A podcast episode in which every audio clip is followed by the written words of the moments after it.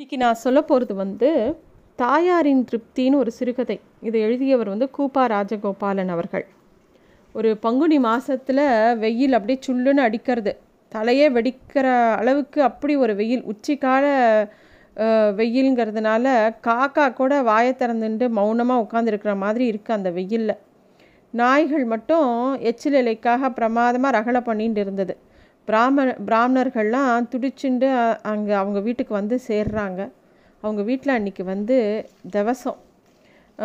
புரோகிதர் கண்ணை மூடிட்டு பல மந்திரங்களை அர்த்தம் இல்லாமல் சொல்லின்னு இருக்கார் பிரசா பவித்ரம் திருத்வா அப்படின்னு இந்த மாதிரி என்னெல்லாமோ மந்திரத்தை சொல்லி ஒவ்வொன்றத்தையும் ஒவ்வொரு ராகமாக பாடிக்கிட்டே போகிறாரு பிராமணர்களுக்கு வஸ்திரம் கும்பம் தட்சிணை எல்லாம் கொடுக்கப்பட்டு அவங்கெல்லாம் சாப்பிட உட்காந்தாங்க சுந்தரேஸ்வர ஐயரோட தாயாருக்கு அன்றைக்கி ஸ்ரார்த்தம் சிரார்த்தம்னா திவசம்.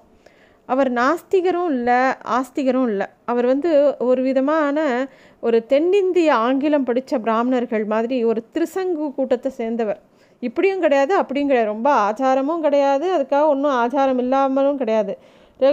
ஒழுங்காக சந்தியாவந்தனம் பண்ணுறாரானா அப்படியும் கிடையாது. எதுவும் விதிப்படி அவர் நடக்கிறதில்ல. ஆனால் தர்ப்பணமும் சா ஸ்ரார்த்தம் மட்டும் தவறாமல் பண்ணிடுவார். அந்த தினங்கள் மட்டும் விபூதி பஞ்சகச்சம் பவித்ரம் எல்லாம் சகிதமாக என்னெல்லாம் பண்ணணுமோ அதெல்லாம் கரெக்டாக பண்ணிப்பார். சுந்தரேஸ்வரையரோட பஜனை ஒன்று எப்பயுமே அவர் அதில் ரொம்ப மோகம் கொண்டவர். பஜனைனா அவருக்கு ரொம்ப பிடிக்கும். ராம சங்கீர்த்தனத்தில் அவருக்கு வந்து அப்படியே உருகி உருகி கண்ணால் ஜலம் விடுவார். அப்படியே ஆனந்த தாண்டம் தாண்டவம் ஆடுவார். அதனால் அவங்க ஊரில் எல்லாரும் இவரை பற்றி கொஞ்சம் கேலி கூட பண்ணுவாங்க. ஆனால் மொத்தத்தில் அவர் ஒரு சாதுவான ஒரு மனுஷன். பிச்சைக்காரன் என்ன இவ- பிச்சை எடுத்தால் கூட அவரால் மனசு தாங்காது. உடனே ஒன்றும் இல்லைன்னு சொல்லி அனுப்ப மாட்டார். கையில் இருக்கிற ஏதோ ஒரு காசை கொடுத்து அனுப்புவார். அதுவும் அந்த பிச்சைக்காரன் வந்து கூன் குருடுன்னா கண்டிப்பாக ஒரு அரை காசு வரைக்கும் கொடுத்துருவார். இத்தனைக்கும் இதெல்லாம் பார்த்து அந்த ஊரில் இருக்கிறவங்கெல்லாம் அவரை ரொம்ப கிண்டல் பண்ணுவாங்க. அவரை வந்து கொஞ்சம் கிறுக்கு பிடிச்சவர் அப்படின்னு கூட சொல்லுவாங்க. அன்றைக்கி திவசத்தன்னைக்கு பிராமணர்கள்லாம் சாப்பாடு முடிஞ்சு பிண்ட பிரதானமும் ஆயிடுச்சு. பிராமணர்கள்லாம் திருப்தின்னு சொல்ல வேண்டிய கட்டம். சுந்தரேஸ்வர ஐயரோட மூணு வயசு குழந்தை வாசலில் விளையாடி இருந்தவன் வேகமாக உள்ளே ஓடி வரான். ஓடி வந்தவன் சுந்தரேஸ்வர ஐயரை பார்த்து அப்பா வாசலில் பாட்டி வந்திருக்கா சாதம் வேணுமா? அப்படின்னு கேட்குறான் பாட்டி வந்திருக்காளா? அது யார்ரா அப்படின்னு கேட்டுட்டே சுந்தரேஸ் ஐயர் வாசலில் போய் பார்க்குறார் வாசப்படியில் பார்க்கும்போது ஒரு கையில் ஒரு தடியும் தகர குவளையும் வச்சுட்டு ஒரு குரத்தி கிழவி அப்படியே சாஞ்சு நின்றுன்னு இருக்கா அவள் வந்து அப்படியே புலம்புறா. ஐயோ கிறுகிறுன்னு வருதே.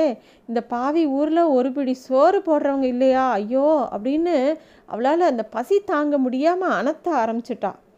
அந்த தவிப்பை பார்த்தவொடனே சுந்தரேஸ்வர் ஐயரால் தாங்கிக்கவே முடியல. அவர் மனசில் திடீர்னு ஒரு எண்ணம் வந்தது.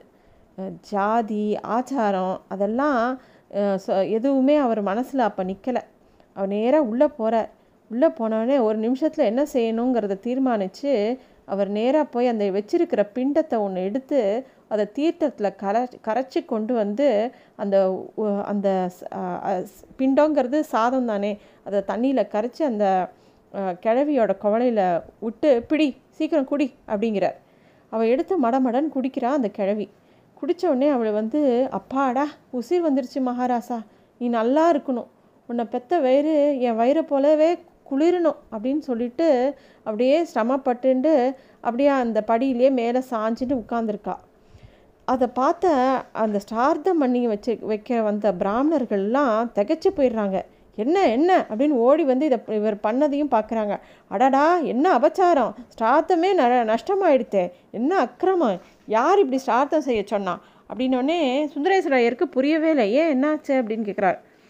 நீங்கள் வந்து இந்த பிண்டத்தை இன்னும் பித்ருகளுக்கு காணிக்கையாக காக்கைக்குன்னா வைக்கணும். அவெல்லாம் காத்துன்னு இருப்பாளே அதை போய் இவளுக்கு போட்டுட்டேளே இதை என்ன அனாச்சாரம் அப்படின்னு அவங்க எல்லாரும் கத்துறாங்க. சுந்தரேஸ்வர ஐயர் சொல்கிறார் மனுஷ ரூபத்தோட வந்து என் தாயாரே ஏதோ திருப்தி அடைஞ்சுட்டாளே. இதுக்கு மேலே என்ன வேணும்? காக்கா மூலமாக எங்கள் அம்மா வரான்னு நான் நினைக்கல. இவன் மூலமாக வந்திருக்கான்னு நினைக்கிறேன். காக்காவை காட்டிலும் மனுஷ ஜென்மம் இன்னும் வச பெருசு இல்லையா? ம ஒரு மனுஷன் வந்து பசியில் துடிச்சுட்டு இருக்கும்போது அதை தாண்டி வேறு என்ன பண்ணணும் அப்படிங்கிற மாதிரி அவரோட கேள்வி இருக்குது உடனே அந்த வந்திருக்கிறவங்களாம் உங்களுக்கு பைத்தியம் தான் பிடிச்சிடுது இனிமே இங்கே நாங்கள் வந்து ஜலபானம் கூட சாப்பிட மாட்டோம். சாஸ்திரிகளை அந்த தாம்பூலத்தை இங்கேயே எரிஞ்சிட்டு வாரோம் அப்படின்னு சொல்லி வந்த பிராமணர்கள்லாம் வஸ்திரம் கும்பம் தட்சிணை எதுவுமே எடுத்துக்கக்கூடாதுன்னு அங்கே வச்சுட்டு கிளம்பி போகிறாங்க அப்போ சுந்தரேசாயரோட மனைவிக்கு ஒரே கவலையாக எடுத்து ஐயோ இது என்ன இப்படி எல்லாரும் செஞ்சுட்டாங்களே? நீங்கள் ஏன் இப்படி பண்ணினீங்கன்னு கேட்குறா என்னடி அசடு? வாசலில் பாரு அம்மா உருவம் எடுத்து வந்திருக்கிறத அப்படின்னு சொல்லி அந்த குரத்தையை காட்டுறார் சுந்தரேஸ்வர ஐயர்.